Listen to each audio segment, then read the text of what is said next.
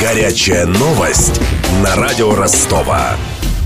Смертность на российских дорогах снижается недостаточно быстро. Об этом заявил на заседании Совета по стратегическому планированию президент Владимир Путин. Он напомнил, уменьшить количество смертей в ДТП – это одна из задач, которые он ставил перед регионами. Важнейшим результатом модернизации федеральной дорожной сети стало снижение смертности из-за дорожно-транспортных происшествий. Но, кстати говоря, мы пока еще не добились того, чего должны добиться к 2018 году в соответствии с известными майскими указами. Там была поставлена задача снизить смертность на дорогах до 10,6 случаев на 100 тысяч населения. У нас снижение есть, но вот этого показателя мы пока не добились.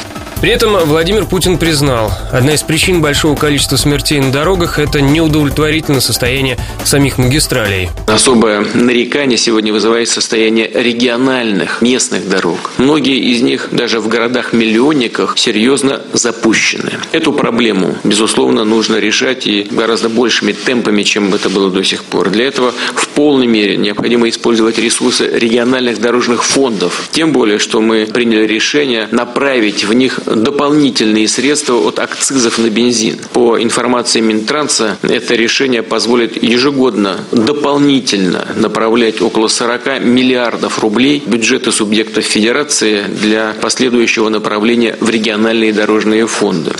Напомню, недавно Ростов вошел в десятку самых аварийных городов России. В рейтинге компании «Альфа-страхование» Донская столица заняла девятое место. А по данным ГИБДД, на донских дорогах с начала года произошли более трех тысяч ДТП с пострадавшими. Над сюжетом работали Денис Малышев и Александр Попов. Горячая новость на радио Ростова.